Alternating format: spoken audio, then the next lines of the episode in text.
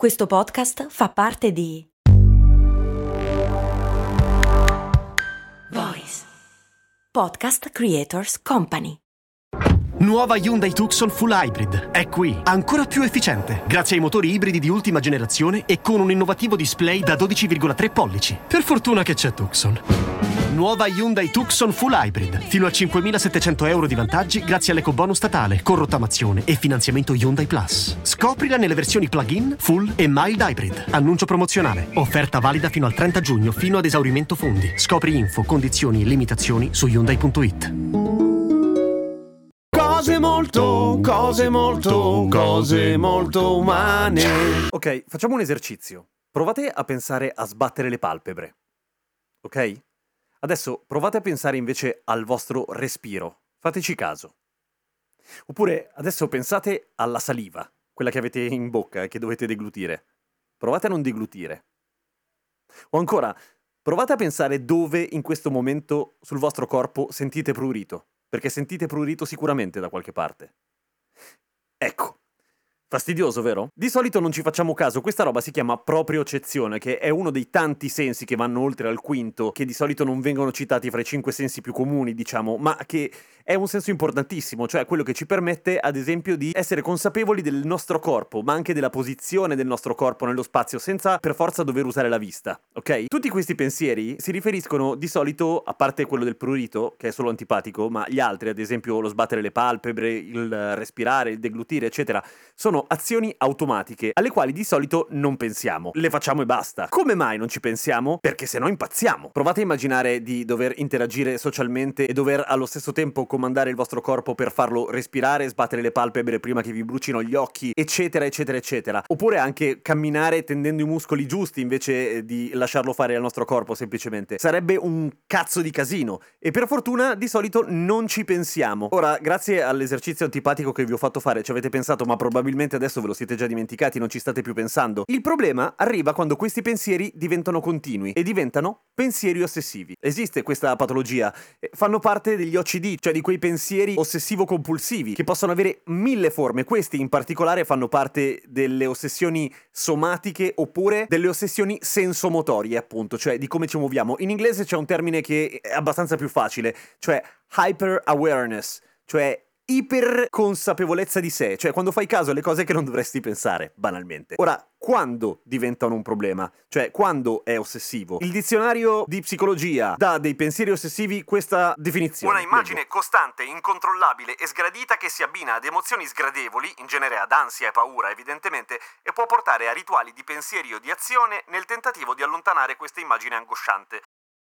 Se ce l'avete sapete perfettamente di cosa sto parlando, ma di solito vengono rappresentate le OCD, cioè i disturbi ossessivi compulsivi nei film in modo abbastanza macchiettistico, cioè quello che accende e spegne la luce 30 volte prima di uscire di casa, ma ci sono un sacco di pensieri che per le persone comuni, cioè che non soffrono dell'OCD, sono un po' sul bordo, no? Pensare tante volte avrò chiuso casa, oppure avrò chiuso il gas, ho chiuso la macchina prima di andare via. Ok, sono pensieri fastidiosi, diventano ossessivi quando diventano invalidanti, cioè quando la vostra vita, la qualità della vostra vita inizia a peggiorare a causa di questi pensieri. Sono maledettamente comuni, ce ne sono tanti che possono indurre a pensare che ci sia qualcosa che non va. Sono sicuro che vi è capitato di pensare una cosa tipo se guidate, eh, se adesso giro il volante e mi vado a schiantare ammazzo qualcuno. Oppure aspettando la metropolitana, eh, se adesso saltassi morirei. Ok, non vuol dire che lo stavate per fare, d'accordo? Sono comuni. Il fatto che la nostra testa funziona in un modo abbastanza curioso. Se io dico non pensare all'elefante, voi avete già pensato a un elefante, perché non esistono i pensieri in negativo, cioè non riesci a fare un non pensiero. Fai un pensiero e poi lo neghi, per cui prima ancora di arrivare a negare un'azione pericolosa che non faresti mai, prima la devi immaginare, prima te la figuri e poi la neghi, ok? Ma è tutto assolutamente normale, non c'è da preoccuparsi. Quando questi pensieri iniziano a diventare appunto invalidanti, cioè che non riuscite più a uscire di casa oppure tornate quando siete al lavoro perché avete paura di non aver spento il gas e non vi succede una volta nella vita, ma tante volte, oppure non riuscite a uscire da una stanza se non fate un certo rituale, oppure non riuscite a spostarvi se non camminando esclusivamente non toccando le fughe tra le piastrelle, cose di questo tipo.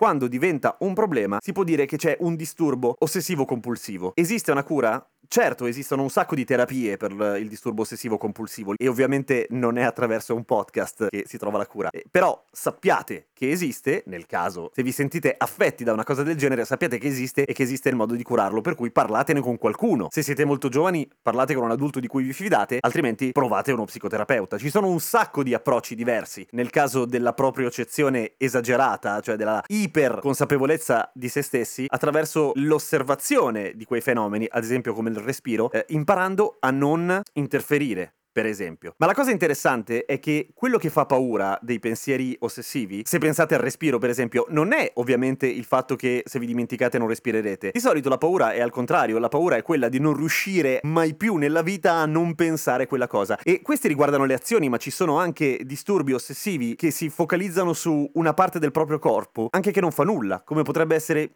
il mignolo oppure l'ombelico. Il solo fatto di essere estremamente consapevoli di quella parte del corpo è una rottura di coglioni pazzesca, ovviamente, e va affrontata con qualcuno che è capace. Cose molto umane esiste grazie ai patron che la supportano ogni giorno su patreon.com slash cose molto umane. Ah, eh, i patron ovviamente già lo sanno, ci siamo già scritti, ma lo dico anche a tutti gli altri. La prima settimana di agosto ci sarà la pubblicità per una settimana su tutte le puntate di Cose Molto Umane. Ieri facendo una prova ho sbagliato, l'ho inserita, è stata su per 42 minuti esattamente. E già uno di voi, molto attento, mi ha scritto dicendo avevi detto che non ci sarebbe mai stata la pubblicità. È vero, l'avevo detto e infatti mi è partita per sbaglio. Dopodiché potresti anche iscriverti a patreon.com e supportare la trasmissione. O no? A domani con Cose Molto Umane.